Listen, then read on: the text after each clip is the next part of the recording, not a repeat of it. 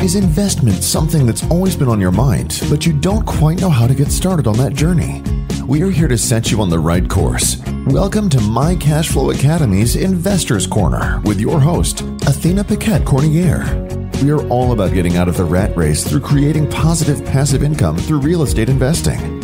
Here you'll hear from regular people just like you and the professionals who support us towards greater wealth. Learn before you earn. Move from analysis to action and find the right path to attaining the success that you've always dreamed of for yourself. Now, here's your host, Athena.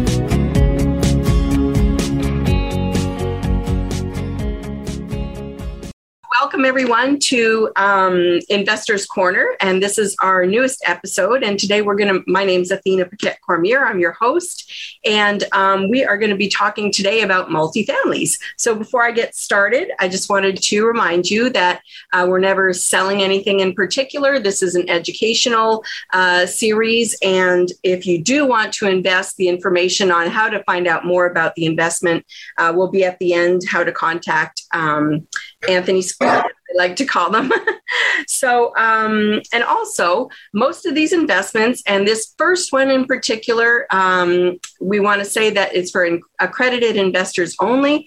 So, an accredited investor, and you want to check with your CPA and all your your uh, your good advisors to get clarity on what your situation is. But the kind of general rules is that to be qualified or identified as an accredited investor, you have to make at least two hundred thousand as an individual, three hundred 100,000 as a couple or uh, have a million dollars in assets that are outside the equity in your principal residence. So everything other than your home, which I know is a bummer because a lot of us have a lot of equity in our homes, but to be a true investor, it should not be the roof over your head, right? So, um, so I think that's where they got that from. And then there are rules for specialized industries that have a lot of um, uh, experience in investing, such as financial advisors. So if you want to find out more about whether you qualify, uh, contact your experts in your life who will let you know if you qualify or not.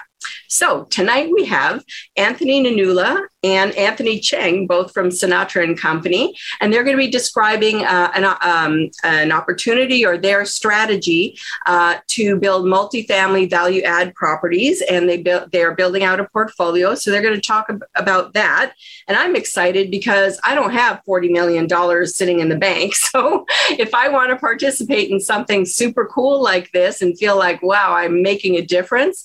I would have to join this or take a very long time to build up my assets. And one day, which I think by the time that day comes, I might be pooped out and not want to do it. So, since I want to do it now, I am super excited to hear about um, their opportunity that they have. And then also in the very uh, end or the second half, uh, Sinatra and Company also has uh, a note fund or a note opportunity. So, Anthony Cheng is going to talk to us mostly about that. So, that being said, thank you, gentlemen, for joining me and uh, bringing these opportunities to us. I really appreciate it. And um, I'm very blessed to have met you at Freedom Fest because I don't know how else I would have met you. So, shout out to uh, the Skousens and Freedom Fest for bringing opportunities to us, uh, us investors um, who follow them. So, welcome. And why don't you just kind of explain, uh, you know, introduce yourselves and tell us what is Sinatra and Company? It sounds fascinating.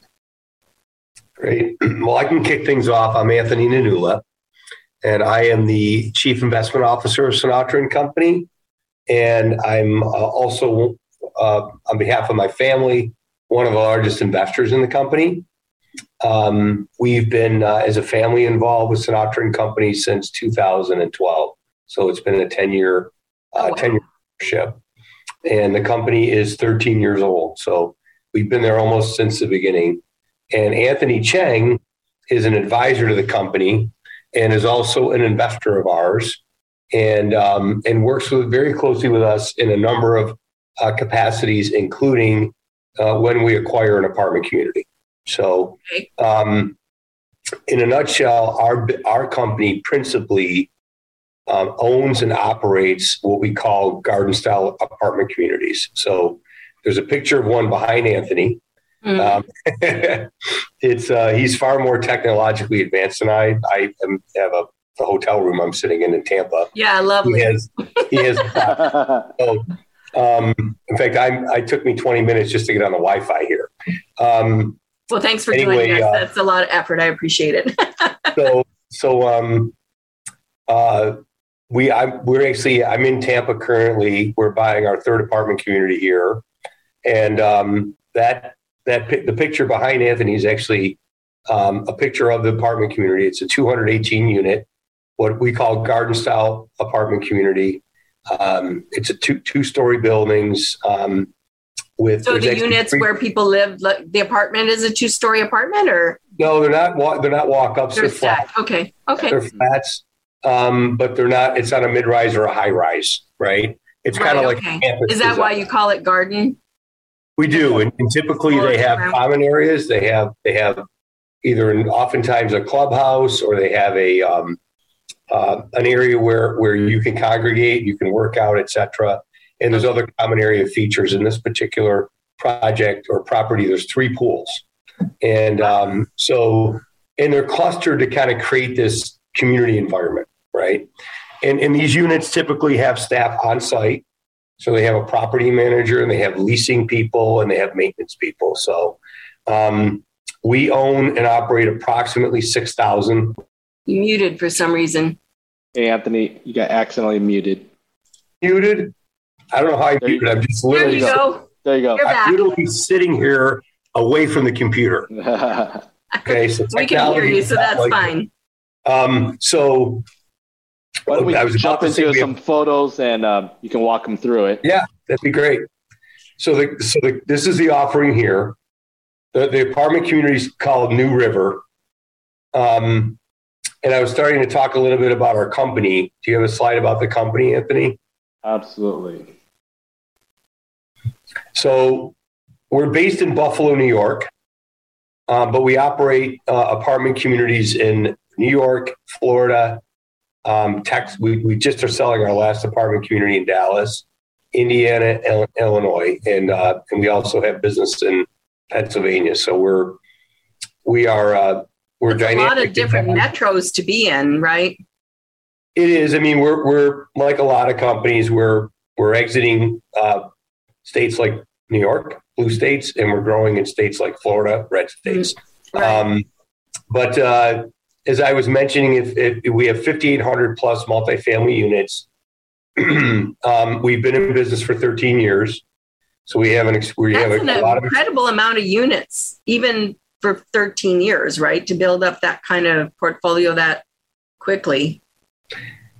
It, it is, and and there's you know there's over 600 million dollars of assets under management in the company. There's wow. There, there's 200 million of equity in the business, of which about 80 million of that is is my family's and Nick Sinatra's, the principal. Mm. So the, these are a, kind of a sampling of some of the communities we own. Um, and they're and they're largely um, garden style multifamily apartment communities, right? They're, they're uh, what yeah, I they kind of look similar. Mm-hmm. And if you look at Tampa, we bought two apartment communities in Tampa last year, um, Fernwood and Flats and the Flats. So we are in this market now. We've actually opened a regional office here. We've hired our director of uh, training for the entire company. She's based in Tampa. We'll be hiring a regional manager here, and our next property accountant will be based in Tampa. So we are committed to this market. And we've operated in the market now for a year with these assets. So we're we've already got infrastructure in place for this additional acquisition. That's as an op, as an operator led business, which we are. We own and we operate these units. We do the property management and leasing, and we also do the construction. It's important to have infrastructure in a market. So right. So um, you have boots on the ground. Who's your team in Tampa then, since that's what we're focusing on today? Oh, as, I, as I mentioned, mm-hmm. we, we have currently two property managers here, and we and we're going to be hiring a regional manager. And, and we oversee have, them and the workers, like the tradespeople and stuff like that. Yeah, well, our construction division. Oh. And and you can see we you know we we have we've developed over two hundred million dollars of real estate as well. And we have a development arm in the company. Mm. And, and we also are developing real estate, but we're doing that entirely for our own portfolio. Separately. Right, right. Okay.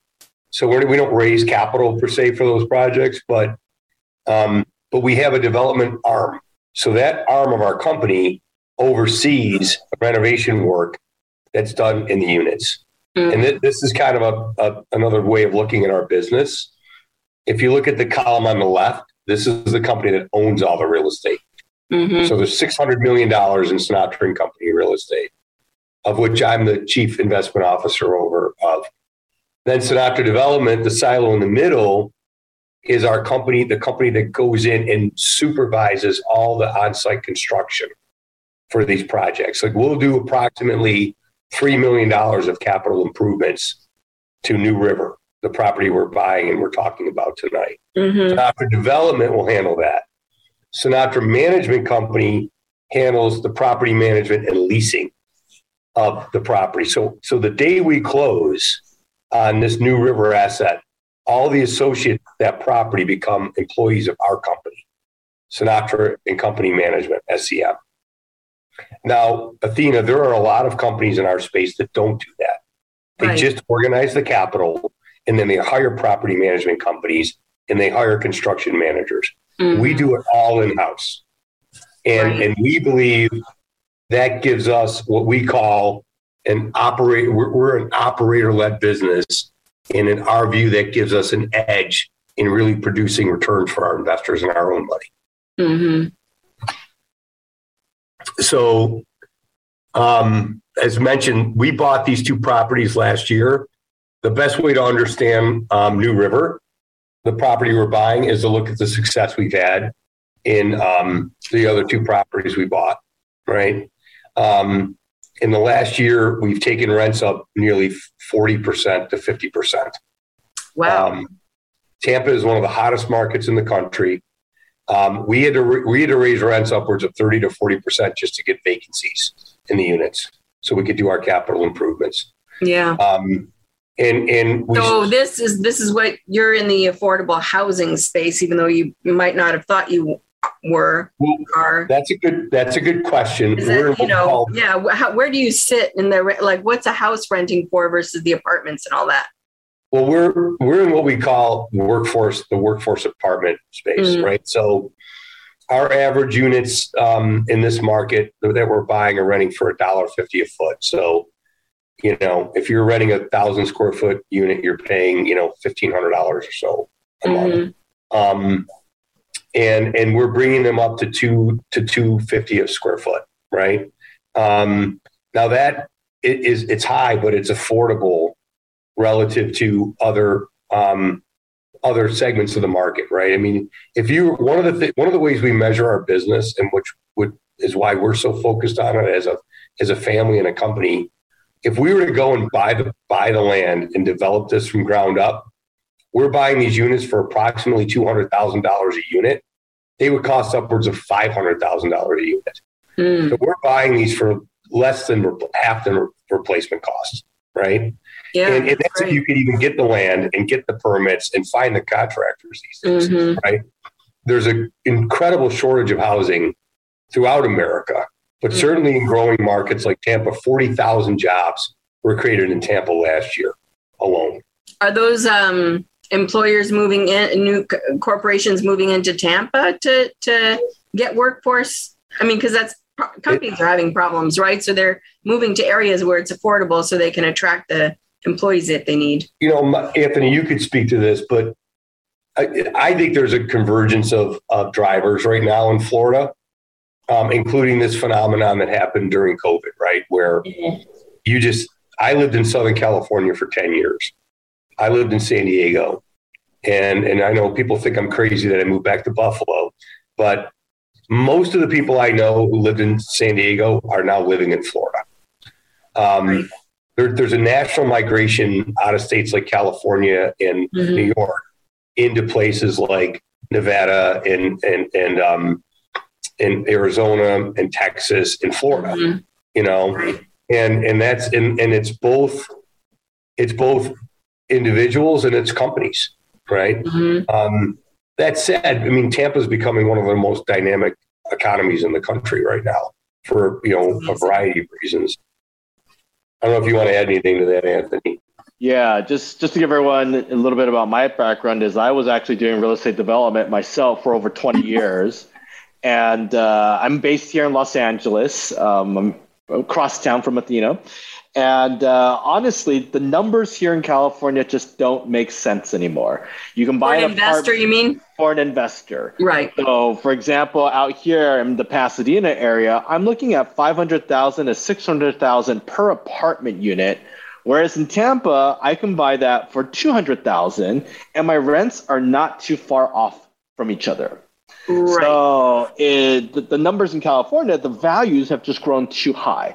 So even for myself, uh, over the last few years, and the pandemic really kicked it in, it's like I've decided I'm not going to do any more building. I'm not going to do any more developing here.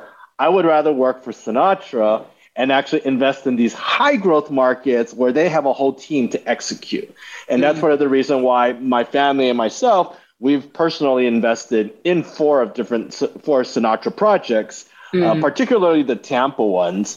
And the Tampa ones, one of the main things why I was so drawn to it is just this job growth.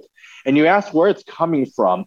And the typical model we see is that a lot of folks from the Midwest, the Northeast, even the West, they'll go to Florida. They'll see it's really nice. They buy a second home. They vacation there. Eventually, company owners will say, "Hey, I should just live there permanently." There's no state income tax, right. and I'm able to find employees. So they wind up moving the whole company there. They start off with just a satellite, then eventually the headquarters are there. So that's right. driving quite a bit of growth. In this particular sub market where New River is, we have a big hospital system. Uh, the hospital itself is about 3,500 employees, but up and down that street are all medical offices affiliated with the hospital. That's right. literally a mile from the site. And then on the other side, just a couple miles, is the West Shore Business District. That is mid rise after mid rise after mid rise. Like every large company is moving into that area. It's close to the airport, close to entertainment, close to housing, but there's still. And if you drilled down on what kind of um, companies briefly i mean i I, heard, I read or heard you know a lot of financial companies from the east coast like new york and you know right. the kind of financial centers are like migrating down i was wondering if that's it or a ton of insurance uh, okay. that was that was the first move down and now banks they're moving regional right. headquarters here and uh, beyond that, now you also have tech companies coming in. Uh, just within Florida itself, right? You have Disney now making a big move to Orlando uh, for tax reasons and for other reasons. So there's just a tremendous amount of growth in this Tampa Orlando corridor and, and actually all of South Florida. Mm. Yeah, just to give you a little bit more demographics, if you take a look here, our site is right on the river. And so wow. you can see all of these apartments face the river. It's phenomenal for these guys uh, that are living there. The other two properties we bought are a little further off this way, but uh-huh. just in the immediate area, you have the medical center, literally a, a, mile away. You have the West Shore Business District, just a little further away. You mm-hmm. get tons of shopping in the area, uh, big chain stores. And then if you kind of look the other direction, you'll see just down the river is downtown Tampa, so you have folks living in this area that commute over there. It's about 15 minutes away. And then the ocean is right above. That's a piece of cake, top. 15 minute drive to get to work. Yeah. Compared to LA, compared to LA. Not, I'm not jealous. You, all, you also are near the airport and you're near the Tampa, Tampa Bay Stadium. In fact, this Hillsborough River, that's the river where um, Tom Brady was on when he was when he was drunk after the Super Bowl and he threw the he threw the uh, the trophy, the Lombardi trophy to the other boat. He was right around the bend from our property, actually. Yeah, so I didn't hear about that. But... River right into downtown, you know? So um, that's the famous it's, river. It's an then. excellent okay. location. It's an ex, it's an excellent location geographically in terms of what it's near and it can and it's, it's serviced by, but also the fact it's on the river. I'm so and, curious know, often, what those apartments are going to go for. The ones on the river. Well, Athena, what we found in this business is that most of the properties we buy are undermanaged, right? They're they're largely owned by absentee owners. They're financial owners. They're not operator led owners, and they just don't, you know, they don't focus on the asset the way we do as an operator, right? Right. Um, well, so you also, as a distant owner, unfortunate, and especially if it's a corporation or multi-owner, you lose sight of how fast the rents are going up, how much the values, you know, you, you lose yep. sight because you're not in the market. But I, I really kudos to you for being operators because then your boots on the ground are going, seems impossible, but we have a 40% increase and it's not city of Los Angeles, so you can do what you want, right? If the value's there and someone in yes. the market's willing to pay, you're allowed to charge it, right? Yes, you are. And, and an example, these units on the river, there's no there's no premiums in the rents. They're renting for the same money as the ones on the other side of the street, you know? So we, we think there's an immediate opportunity to get substantial rent bumps just, just organically without putting any money in the asset.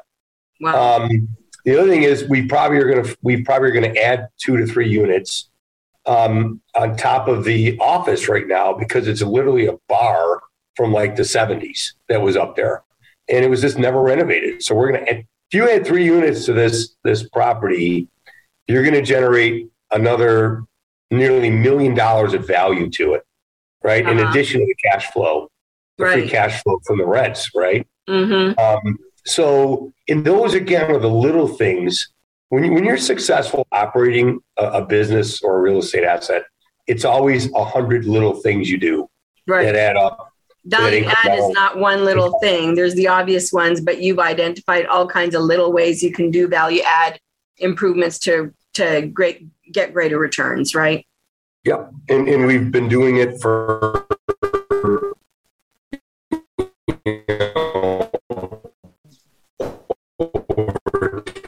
Are you hearing stuttering, Anthony?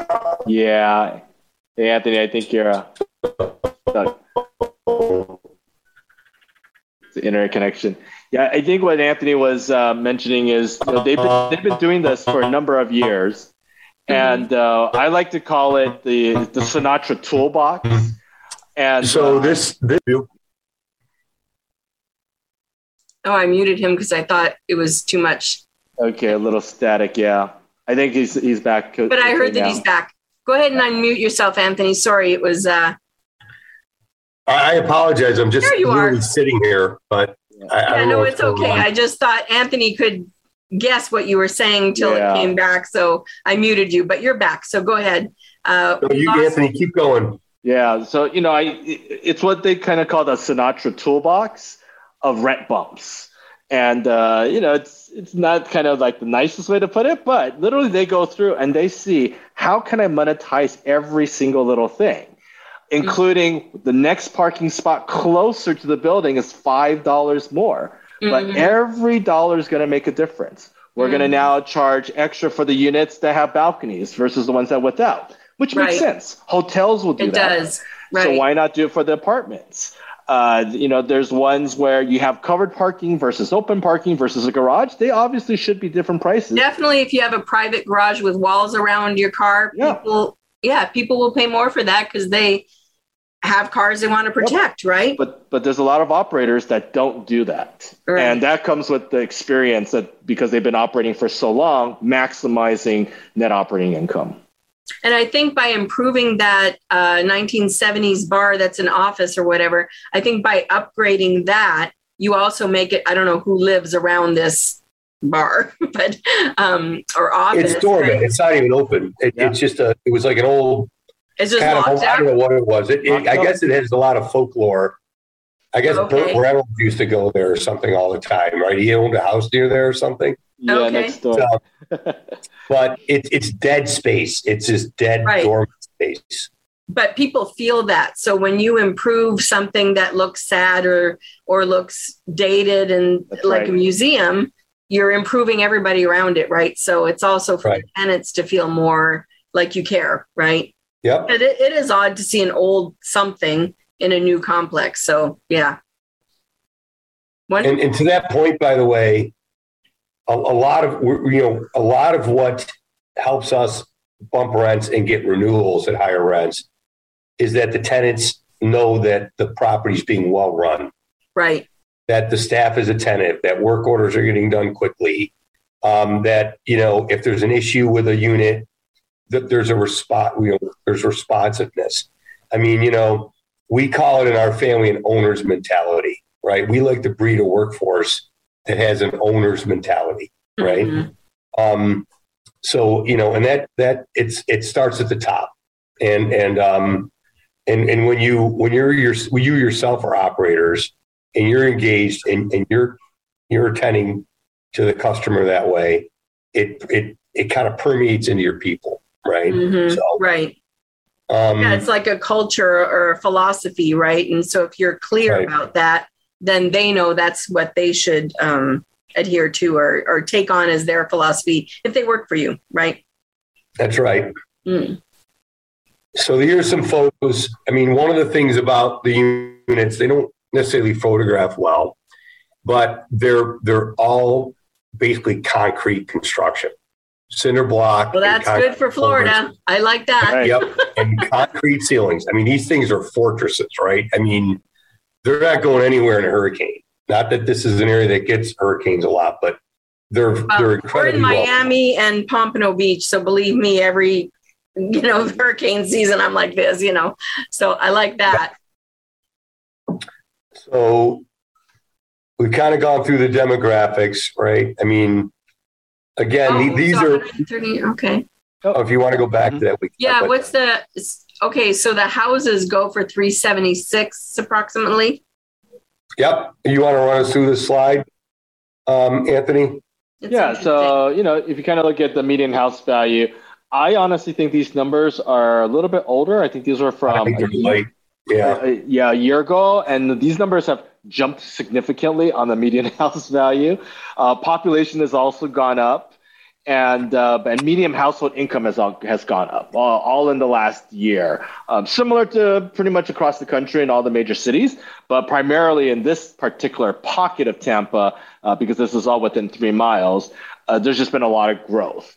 And well, that's the data I love because I want to know my competition, right? So if houses are too cheap, why would they rent from me if they could go buy, right? I mean, a certain percentage of people have to rent or, you know, whatever, right. but but I think those are good stats because, you know, especially with rates having gone up, That's you know, buying a $400,000 home is going to be 22, 2500 a month, maybe more. Mm-hmm. So your rent looks more attractive now, right? Yep. Which pulls you up. And that's why we're focused on this workforce housing bracket, mm-hmm. where we're looking at the one thousand to two thousand dollar rent rent uh, level, and that's that's the part of the market for multifamily that pretty much always has demand. Uh, when single family homes drop out and there's a real crash there, all those potential buyers come back to rent, and where are they renting? In that 1,000 to $2,000 level to try to save money to buy the homes when the market is ready mm-hmm. for them.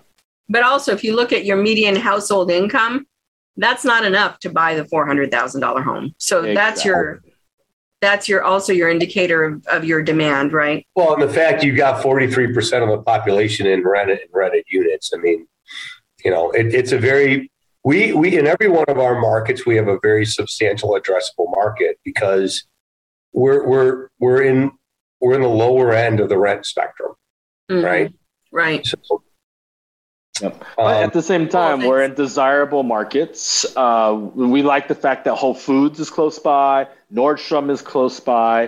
Uh, it's it's not an area that right. is just all Dollar Tree and cash, right. you know, check cashing. Yeah, they so, kind of did the homework for you, right? That's right. That's right. And so we let's jump through these because we talked about these already, and just talk yep. a little bit about the the plan itself, Anthony. So, and, and this, by the way, is very similar to um, the, the last two properties we bought. So, the opportunity today is to invest in the common equity. So, if you look at the total equity of ten million six six thirty three, that's where we're offering uh, currently offering to investors. We may have some preferred equity uh, uh, available to investors. If you look up at, at six, the six million of JV pref equity, the difference is in the preferred equity, you're capped at a 12% return. So you you're senior to the common equity, but the most you can make on your investment is 12% with a, about a 5% current pay dividend.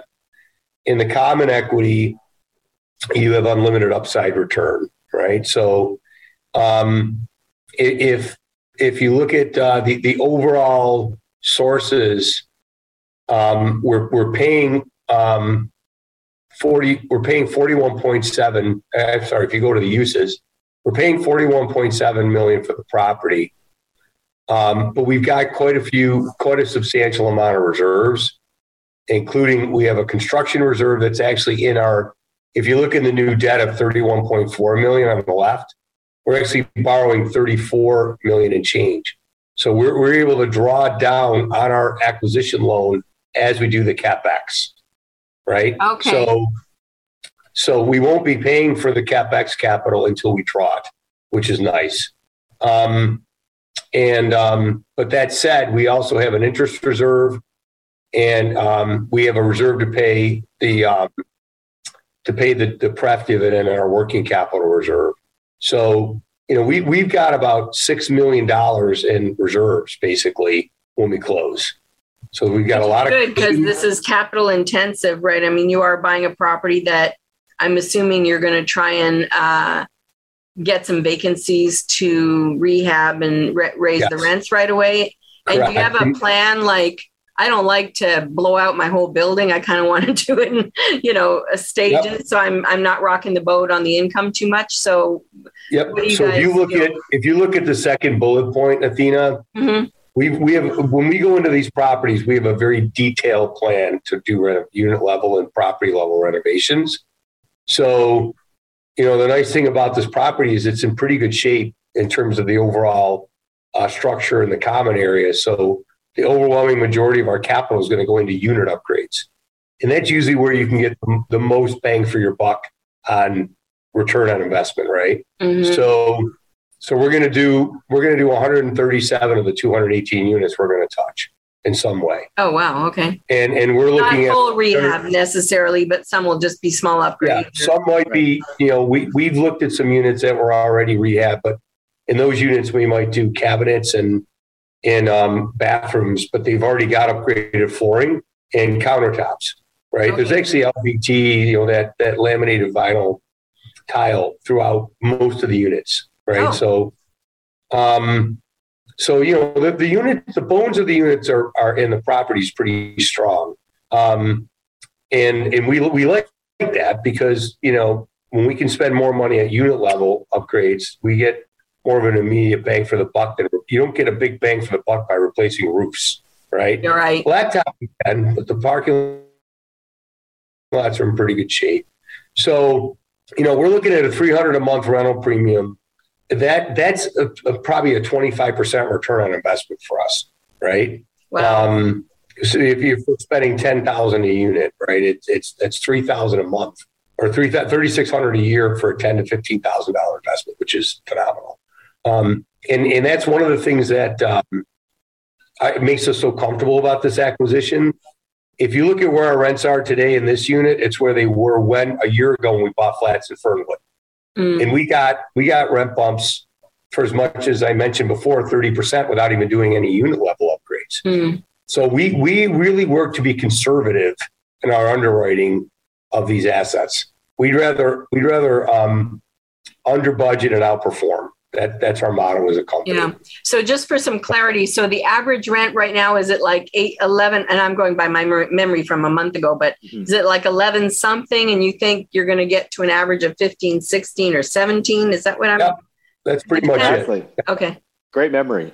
Well, 1185. Am I close? My, And, and my you know, if you go to the last, just stay here for one minute. yeah. So at the la- the real quick and dirty on this is we're buying them for 41.7 million and we're looking to exit for 60.7 million. So we're paying 191,000 a unit for closing costs and capex reserve and we're looking to sell them for 278,000. That's in our view fully achievable. Our units, are the current units we own are probably worth upwards of, you know, 250,000 today a Mhm. unit that we bought for 156,000 a year ago. And these have waterfront. I mean, these are probably This is a much better unit? location. right. Yeah. yeah, definitely. Okay. The it's in the same waterfront. sub-market though, by the way. We're going to have 500 units in the sub-market. Our other two properties are within two miles of this property. Right. So that gives you efficiencies. One of my concern about, um, especially over the last couple years with, for investors, is you know finding the workers to do rehab, and I think that's where probably you skirt right around uh, those problems, right? Because you have your own team, well, and they're the, yes, so they're we, not working actually, elsewhere. You're not poaching someone else's team. You're actually you got your own team. Well, we have our own supervision, but we partner with a company oh. that has has renovated several thousand of our units. They their entire business is going in and doing renovation work for apartment communities and hotels. Okay. And what they do is they actually mobilize their own workforce, and oh, they have okay. them live on site, and they, oh. they can they can turn a unit in like four days when it's vacant. Right. That's awesome. So they're already the renovating. probably do you re, pre-negotiate like they they yeah. they're pretty skinny on their on their overhead to attract your business probably they're, right? they're, they're, they're competitive on cost but ter- the speed in which you can turn over a unit is critical right? So if you're getting a unit turned over when you turn over a renter so if, if, if that renter leaves and we can turn that unit within seven days and re-rent it that we've captured a lot we haven't lost that income right? Right. So um so they're they're actually currently in a multi-million dollar capex plan for us at Flats and Fernwood. So the nice thing for us here is that they're already mobilized and they're going to be able to immediately attack this project. Mm. Amazing. Now, we couldn't say it a year ago when we bought Flats in Fernwood. Honestly, we our capex plan was delayed in part because we couldn't get vacancies, and in part because we had to get enough vacancies to get them to underwrite getting mobilized and getting to the site. Mm. Yeah, they won't come for just to do one or two units. We need to have maybe seven to 14 units at a time right. that they can then deploy a whole team and be able to have the economies of scale that they're going to house their team on trailers on site, and then they're just going to keep working through all these units. So we have to have that flow that comes That's through. amazing. So do they park these mobile homes in the parking lot? Where do these people live? They're well, they're they, they usually what they'll usually do is they'll stay in the units as as they're vacant and they're like moving around. Yeah. yeah. But they do deliver container loads full of materials, and they own their own cabinetry mills. So they they oh, make their own cabinetry. I mean, they're they're a hundred million dollar a year business. This company, and um, and we've been working with them for probably I don't know six years. Yeah, so it's a long. You didn't just meet them on the street, so to speak. You, Correct. You, you have a good. We have a long track record established. Yeah, right. Okay. Yep. And I'm not telling anybody their name because they're part of our secret sauce. Right. okay. Got it. Secret sauce. That's right. So Just your mention- exit strategy is like you know we some of these people that present to us they they they they have a seven year exit strategy and their IRR is like hopefully nine. It's like oh, okay, I, oh, no. you know. So so you guys have it pretty tight. I mean, obviously you could keep going, right? Uh, but you yeah the the we underwrote this the the the overall internal rate of return is about sixteen percent annualized. Um, there may be a small dividend out of this deal. We usually do have yield, current yield, and we pay monthly. But with the rate spike, it really ate up the current yield. Right. Right. That and us wanting to really bring the occupancy down to accelerate the rehab. So that said, on Flats and Fernwood, we've built so much value in that property in the last year that we're likely going to refinance it and push back most of the equity to the investors, if not all of it, and still just own the property. Right. So your IRR goes through the roof. Maybe one of the uh, exit I, that's what i was going to ask you is it, would you be willing to get because people will like getting the cash flow so would you be willing to you know refinance take cash out pay because interest rates are higher but it still may pencil out you know to well we're, we look at our money we're writing the first several million dollars of the equity in ourselves right mm-hmm. so if we can all take a, all or a, a substantial amount of our equity out and and still own the asset together that's that's it drives your internal rates of return through the roof, right? Mm-hmm. Um, right. And we also do in those deals, in those kind of situations, we'll do quarterly or biannual redemptions for people. So let's say we did a refi and you got 75% of your money back and you know, six months from then we say, Hey, how'd you like to make uh, one and a half times your money? We're underwritten to make one and a half times your money in three years. So what if we said to you two years from now, how'd you like to get that now? Mm. Right? Just get out, right? You can just take your yield now mm-hmm. um, or your return now. So e- either either you can stay in the deal with us or we'll we'll have periodic liquidation opportunities for investors. Mm-hmm. You know, but we think it's more than likely going to be we're going to refinance it and hold it because we really want to grow in this market. We bought two similar communities in Dallas. We bought one in 18 and one in 19, and we sold both of them beyond our exit prices inside of well inside of five years, right? Because right? we got crazy prices on the exits. But we decided to, to exit that market and really put our focus into this Tampa, uh, Orlando, St. Pete market. Mm-hmm. We think it's a we think it's a market we can be more successful in as a company. Mm-hmm which is amazing. Yeah. So, and you're still shifting old, um, well, your current um, assets, you're still doing that process of selling your old assets and moving them to new. We're selling, we're selling $200 million of assets in New York State this year. Okay. Wow. We're, we're cutting our portfolio in New York by two thirds. And, and we're freeing that capital to do more uh, not only in Tampa and South Florida, but we like what we call the SEC states. So okay, Georgia, Alabama, Louisiana, Mississippi. And with us having a regional office in Tampa, you're only an hour away flight from those yeah, markets. You're very close to those markets. Yeah.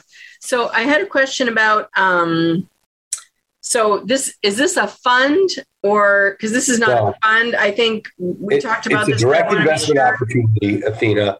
So when you invest with us, we we're going to pivot to the notes fund. But when you invest in an apartment offering with us, you are invested in this particular property. You're an owner with us in this property. In this particular property, no other. Pro- yep. This is standalone. And so, yep. is this uh, like a TIC? Is it a tenants in common? Is it uh, a? a you own. You own. Like, you own what's common ownership? I guess we, we're all invested in the same unit. So our family money and Anthony's family money and your money are all in the same common unit of an LLC. Okay, eh, so an LLC. So does that mean um, so we'll get a K one? We're going to uh, participate in like depreciate. I mean, everything's going to. You, you do, in fact, on the depreciation. this is underwritten. We do we do cost segregation studies and we accelerate depreciation. So we're estimating a 30, if you put in $100,000 in this investment, you'll get a 30 to $40,000 K1 loss in year mm-hmm. one, which for a lot of our investors is really valuable. It is. It is. Okay. So we don't need to talk about preferred returns and waterfalls, I guess. Um, so, well, you did you did say that we do have uh, preferred equity in the, in the deal that's capped at twelve, and we, we're real heroes in Flats and Fernwood right now because you know we're gonna we're gonna re we will refinance that property next year and we'll pay off that preferred equity at 12% right i mean mm-hmm. we're all the common is going to make probably 30% irr on that mm-hmm. deal right so but that's know, the if, risk an investor has to evaluate. Do I want to be in on the preferred and be a little more conservative, or am I willing right. to take the risk with the gang? Right. Correct. And we may open up the preferred to investors as well. But our, our view of it is we could raise all $16 million or so in common, but it would reduce the return to closer to 12%. And it's not a big overhang. At, at, at, four, at five or $6 million of 16, it's not like we're bringing in, there, there are people like us who are bringing in 10 million of preferred and putting in 6 million of common, right? Mm. So there's a big overhang, when I call an overhang there. We, we, this overhang is manageable for us, right? And um, and honestly, if there was ever a problem with the asset, we have the balance sheet that we would just redeem out the preferred ourselves. Mm. Right? I mean, right. we're never going to let an asset go because you know a preferred investor wasn't meeting a return hurdle. Mm-hmm. Right. But it is a risk, and and to your point, it's something investors have to understand. Right. Right. Very cool. So if someone wants to find out more, um, probably emailing you is best, or is there a yep. is there a okay? Because Sinatra and Company has a thing, but it might be harder to find this on there. Well, my email is on the slide. I don't know what you share with folks, but Yeah, I Um, would say for people to probably reach out to you. So Yep. a nanula at That's- sinatraandcompany.com. I Exactly. like that Sinatra and Company has a long history in in building you know building a portfolio. So I think that's good.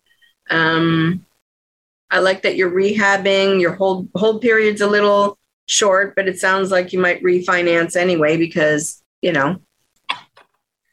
And- Well, to get the IRRs in the mid-teens, we had to we had to underwrite a shorter hold period because we built so much value in the asset Yeah. early.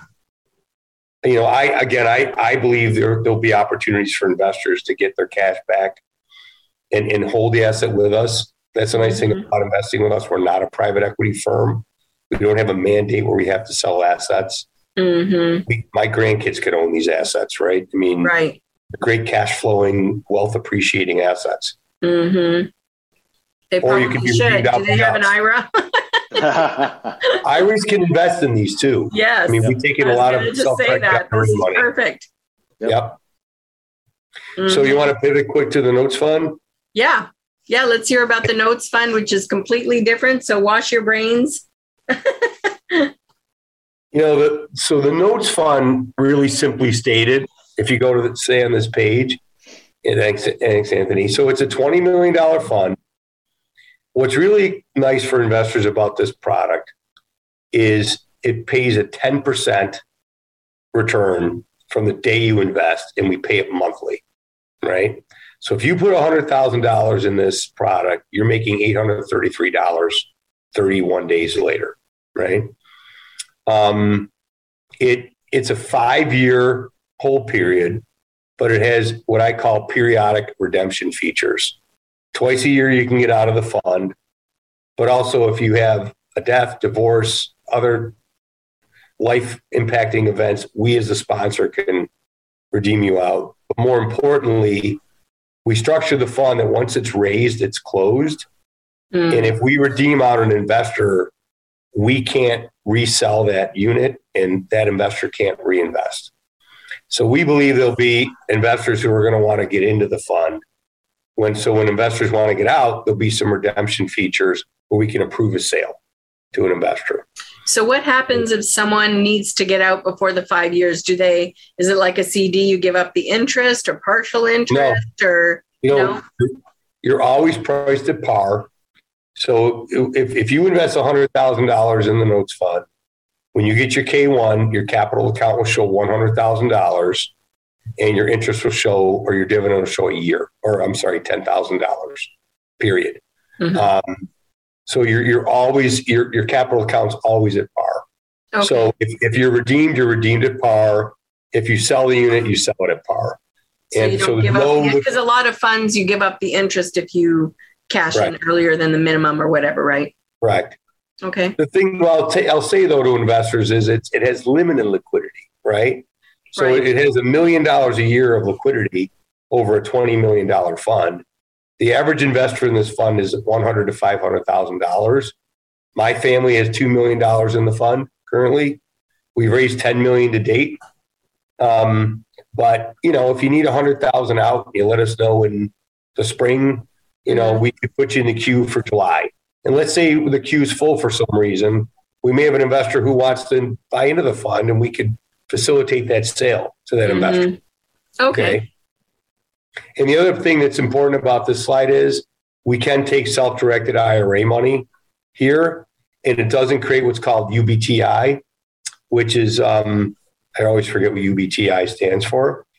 Um, it's, but it's, it's, it can be considered taxable income. It's not taxable income for a self directed IRA because the trader business of the fund is basically lending money to the balance Right. sheet of the company. That's all it does.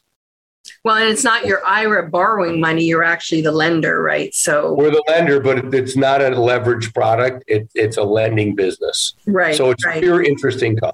hmm Right. So, and if you look at investments, again, all the fund does is loan money out of the balance sheet of our company at Sinatra and Company, which we then in turn deploy into projects like Tampa, like New River, right? So, um, you want to you want to move on to the next slide, Sure. Anthony? This, by the I way, is just going to ask. The guarantor is Nick, and who's Nick? Should I be There's Nick. concerned about Nick? so Nick Nick is the star. He's the star of the show, right? Uh, Nick is a really dynamic. I say young man. I'm 56 and he's 41. Um, Nick, we love Nick as a family. Um, we've been investing with him for 10 years. Is grew he up in Buffalo? Where is he? How do you know him? a? Buffalo guy. He grew up working in his family's restaurant, but he's he's a real outlier in that he he got himself into Yale and he went to Wharton Business School.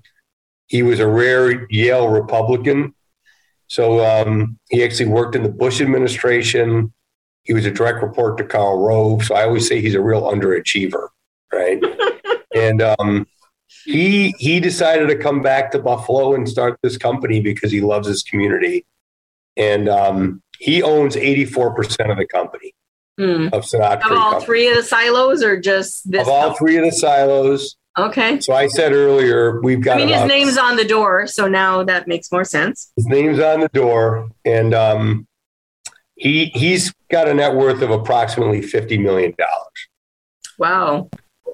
So That's he's he's eighty five percent of sixty million, right? So we're ten percent, and his lifelong best buddy Mark Campanella's the other the rest of it. So he's got a he's got a very tangible guarantee, and this is the only thing he owns. His entire career in life has been this company, so there's no drag on his guarantee. Right. Um, you want to go on, Anthony? That's so interesting. So, what's his superpower? Is he good at picking properties? Is he a deal maker? Like, w- uh, you That's know, a great I question.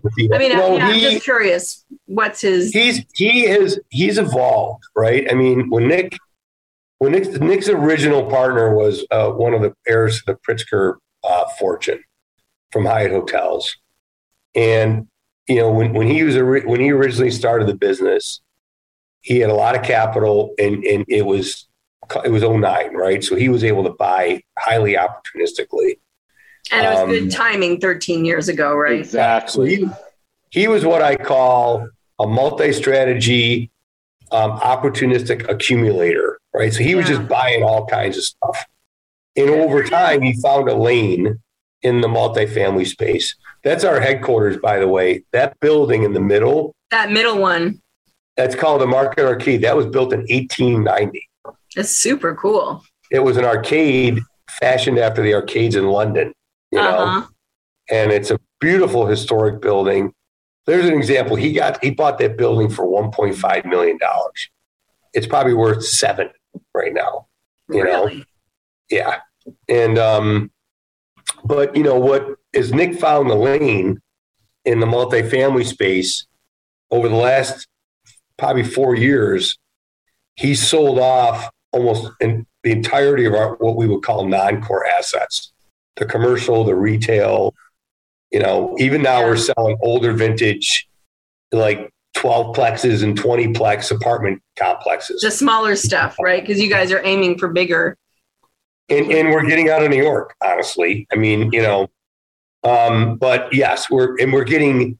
When he entered the market, people were saying, "Oh, he's overpaying for assets." You know, he's paying forty thousand, fifty thousand a door for apartments. They're all worth a hundred to one hundred and twenty thousand a door now. Right. And by the way, he's already refinanced them and gotten all his cash out before. Right. Right. So, so what I would say about Nick and why we love him as a family, he's a hard worker. He's extremely brilliant, but he's a grinder at heart. He's a hardworking guy who grew up in a family business in the kitchen. Right. Right. One of the, at the best Italian restaurant in Buffalo. So, and I don't know if I mentioned this, Athena, but did you know Top Supermarkets when you were in Ottawa? Did you ever hear of Tops? I don't think so.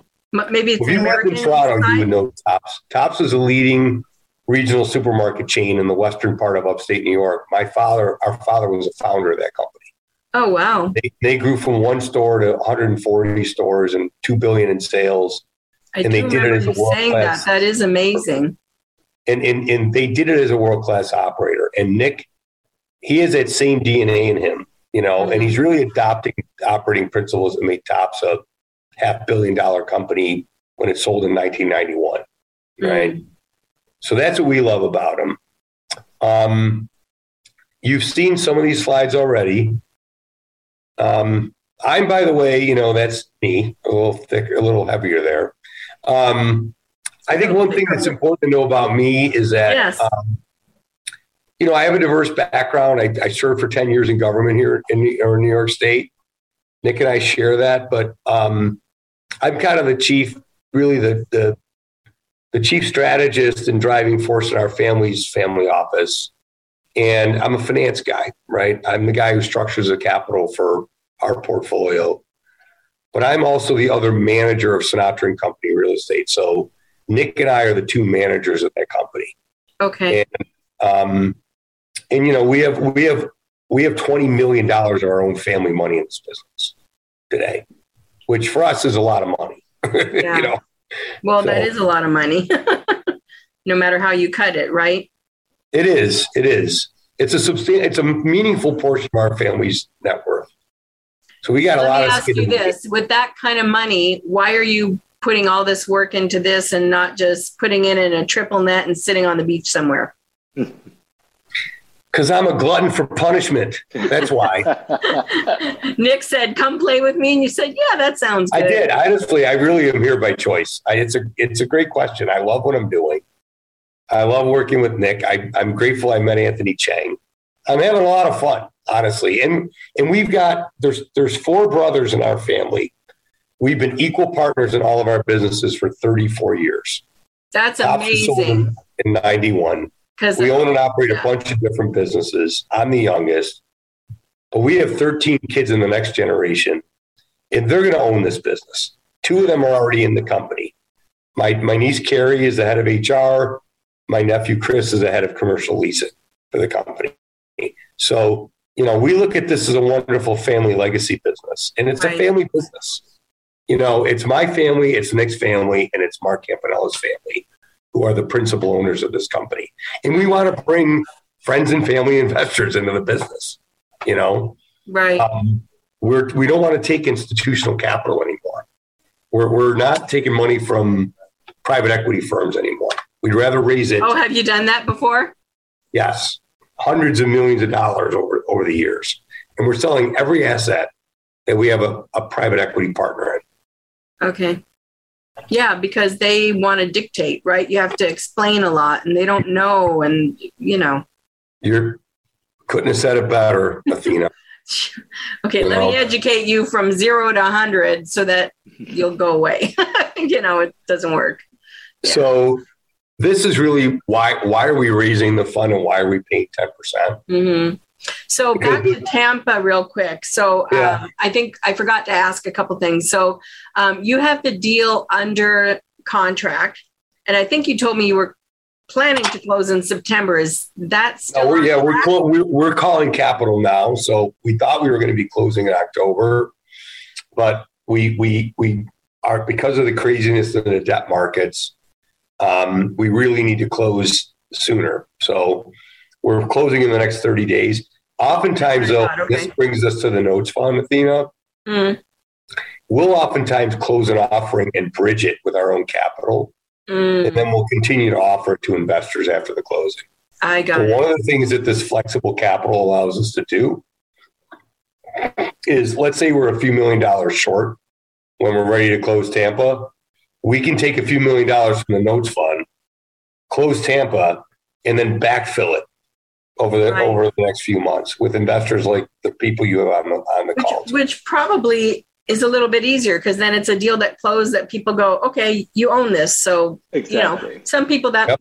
that might be a barrier to to part to hand over the money and wait for you to close, right? So for some people that might be more of an incentive or more of a yeah incentive or, or Right. Cover- The, the other thing, like we, we have a million dollar non-refundable deposit right now in this asset. So as we continue to scale and go after more assets, that adds up. I call it pounce power. When you can go into a buyer or a seller and say, here's $2 million, you know, just move us, move everyone else out of the way and we'll close. do you think quickly. they pay attention to that?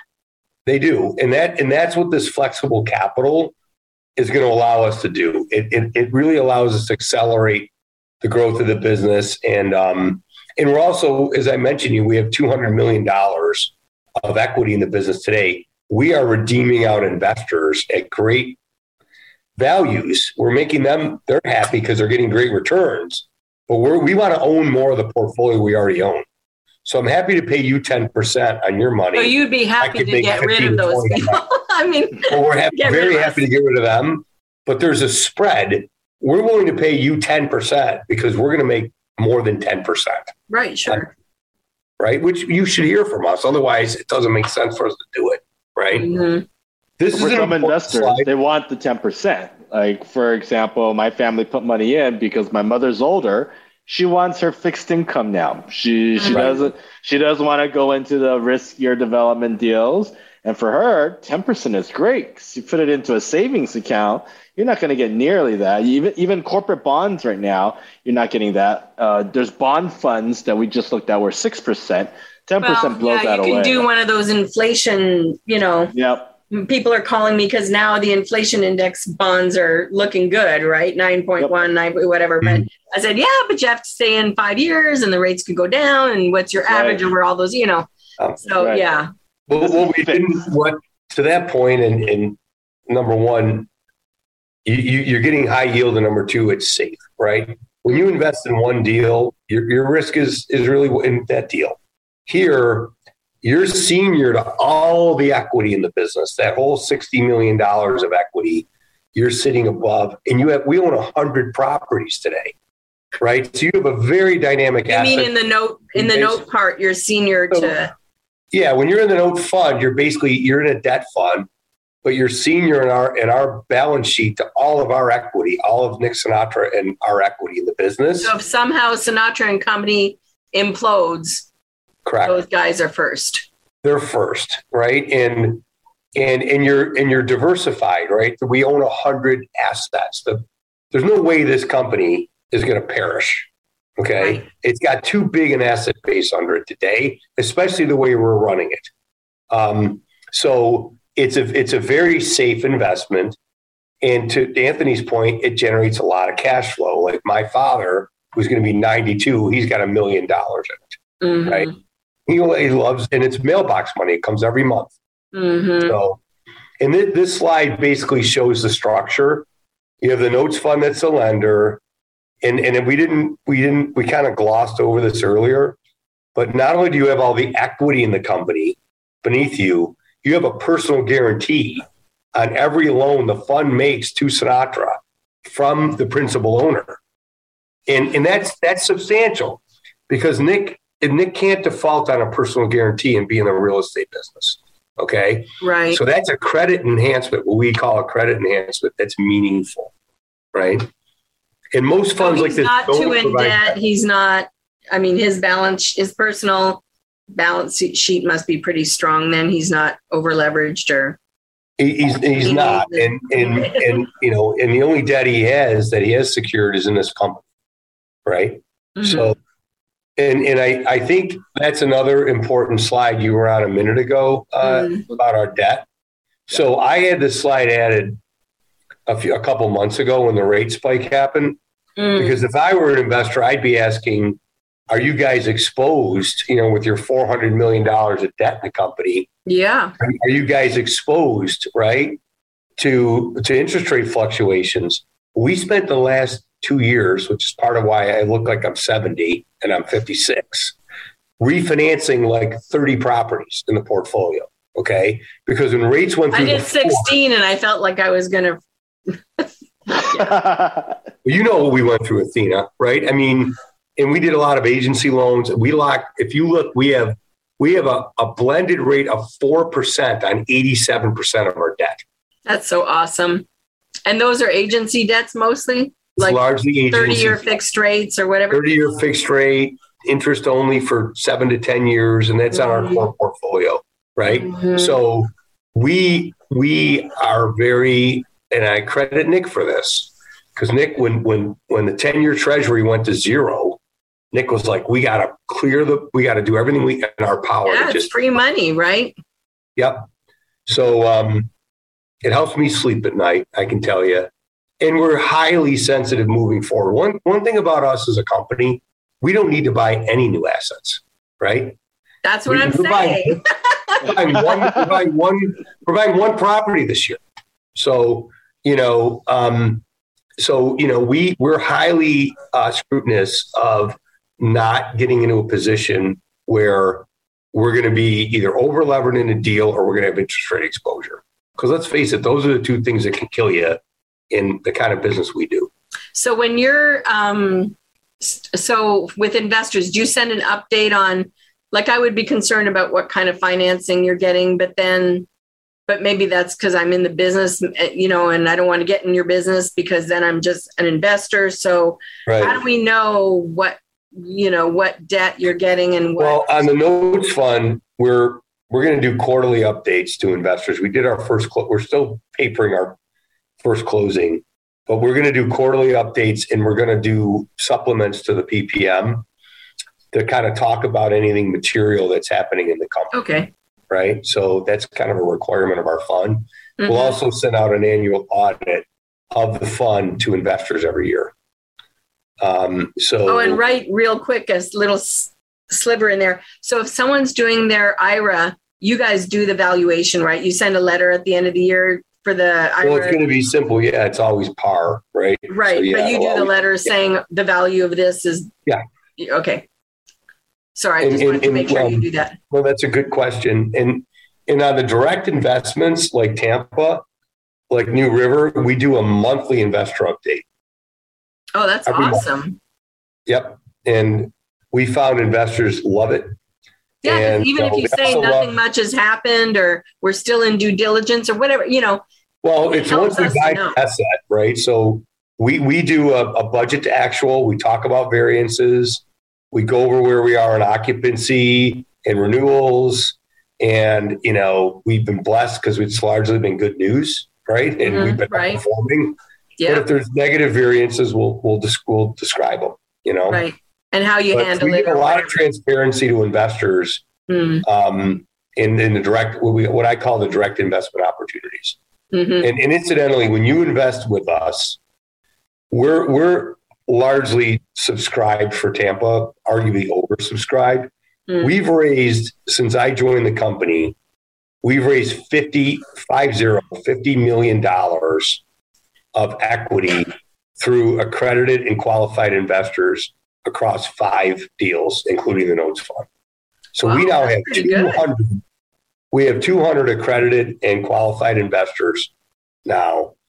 As an example, when we went out for New River, we we had probably three or four million of our accredited investors who immediately said they wanted in, mm. and then one of our qualified investors who wants to take five million.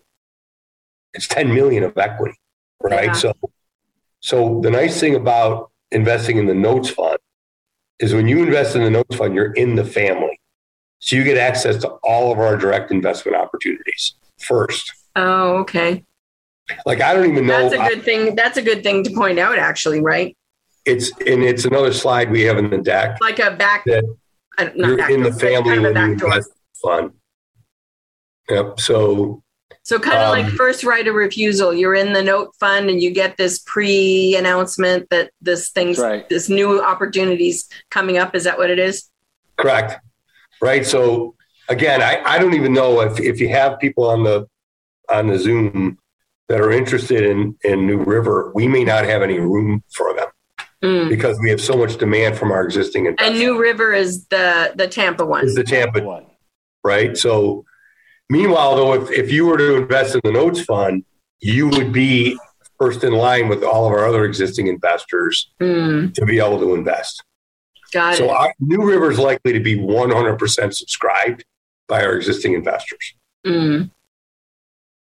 And um, so, what is even if it's done, what would the minimum have been, or maybe going forward, what's the minimum? For New River, we, we would take uh, a twenty-five or fifty thousand dollar investment. For the notes fund, it's 100000 because okay. we're limited to 99 investors in that fund. Okay. Okay. So the note fund, 99,000, no, 100,000. No, 99 people. In, in New River, we could take 25, 50. I think we have 50 in the offering document. Okay. Got it. Okay. So I think that's clear. And uh, Anthony, did you have anything else to add? I don't think you actually explained what you do. Uh, yeah. So I actually got. Are you part of due diligence? Are you boots on the ground in the beginning? Are you scouting out? Yeah, I, I started out just as an investor, and uh, I invested on one of their first opportunity zone deals, which is another specialty within Sinatra. And after investing in the first one, they had a second one coming up, and I asked for the materials. Wound up editing all the materials and became a due diligence service provider for them, uh, and Okay. now an advisor for the company. So I'm now involved in pretty much every single deal. Because you're Yeah. in construction. So, what part of due diligence do you do? Well, actually, I did construction, but my background is more in finance, Okay. uh, financial modeling, legal structuring, and I'm a glutton for punishment as well because I like very complicated structures. So I've built affordable housing using bonds and tax credits, uh, city monies. Um, yeah, really, really fun stuff. Yeah, Fun no, for it me. is. Well, it, to Yeah. me, it's like a puzzle, right? That's right. So you like Right. solving the puzzles, what's the best fit and all that, right? exactly. That's awesome. I, I'm always the dumbest guy in the room when Anthony and uh, Nick are with me because, you know, Anthony, Anthony's a Brown grad, economics degree, and what biochemistry, Yeah. and and he worked for McKinsey, right, which is the largest consulting firm in the world. Yeah. So, but I, I I put my hooks into Anthony early on because we were raising money for our first opportunity zone offering, and we had a, an accounting firm out of Cleveland do our model, which was this very involved dynamic model. And Anthony found number one a number of errors in it, and then he built our return calculator, and then he wired us five hundred grand before I even met him. So, so I was like, okay, I got to huh, get to know this to know this guy. and we love him and he's a blast to work with and he's he's a lot of he's really brilliant and really you know dynamic. Um and you know we just he's we consider him a full partner of ours you know? Mm, and he's also you may remember our bourbon you know the bourbon deal. He's a partner of ours in the bourbon deal now as well that's amazing. And when did you start this relationship, Anthony Chen? When when did you? during the pandemic. So, Oh, so it's just been a couple years. yeah, a couple of years, Yeah. but it, it feels like we've been working on things for five years now. Yeah, the number of deals we've done, it's crazy. yeah. It was December of 2020, and it was in a virtual Zoom conference. It was in a virtual conference for the Opportunity Zone program. And Anthony hit me in the chat room. I was on a panel discussion, and um, he immediately figured out one of the benefits that we give to our investors in the OZ space that most people don't pick up on. And it kind of went from there. hmm Yeah, Yeah. that's how I felt in that little room when you were giving your presentation. I was like, should I be asking these questions? Because the one guy was like, this is my last pennies in the world. I'm like, oh my God. You guys, Well, we never want that money in any, in, in any I was like, oh my gosh, well, you're here for education then, I guess. So, yeah, exactly. Yeah, well, great. Thank. I'm just checking to see if there's any questions. There don't seem to be any questions, so um, I guess we're done. But uh, if someone, if someone wanted to reach out for the for the Tampa thing to check, we'll say Anthony Nanulo, you're the best person. Um, both. I'm really the best person for both of these. Yeah. You'll be the for the best Notes person both. or for Tampa. Yep. Okay, great. And we will be having you back. So Great. you'll be back on the, t- oh no, we're going to reschedule uh, to September 10th um, for to find out more about your three chord bourbon opportunity. And uh, for those of you who are coming back, we will be having PadSplit coming back. I don't know if you guys have heard of these guys, but PadSplit does uh, sh- affordable housing, shared housing. They take one house and they rent out the rooms. It's all Hmm. electronic. It's all, it's amazing. They've gone from 300 uh, doors to 4,600 doors in the last three Oh. years. And they are they are just knocking it out of the park. They were only in Atlanta. Now they're in Texas, Indiana. So our Indiana Great. investors are very excited. They're coming Saturday at noon, this Saturday at noon. So hopefully you guys can join us for that. Not you guys, but Yeah, any, any guys. send us an invite. I'd love to hear about it. Yeah. It's it's a great business uh, model, and uh, similar to Nick, it's just this guy that was in the service and thought, you know, this, th- there's got to be a solution to this. Created a solution. Now he's in five, five or six cities across the nation, and and solving the affordable housing. That's wonderful. And, and getting better returns for the investor, right? So, so that's what it's all about. Creating something out of nothing. And I like infinite returns. So I love that that you're on board with that. Great. so thanks guys for joining me. I really Thank you, appreciate Athena. you so much. And I will send you the recording so you can uh, have that for yourself. Okay. Okay, take care. Thank Thank, you. you. Bye. Huh? Take care.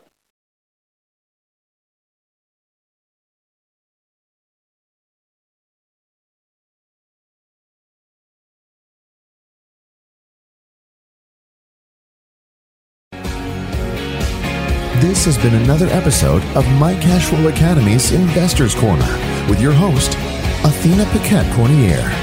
We wish you all the success you deserve as you use what you've learned here out in the real world. Check out the blog post for this episode, along with many more helpful resources at mycashflowacademy.com.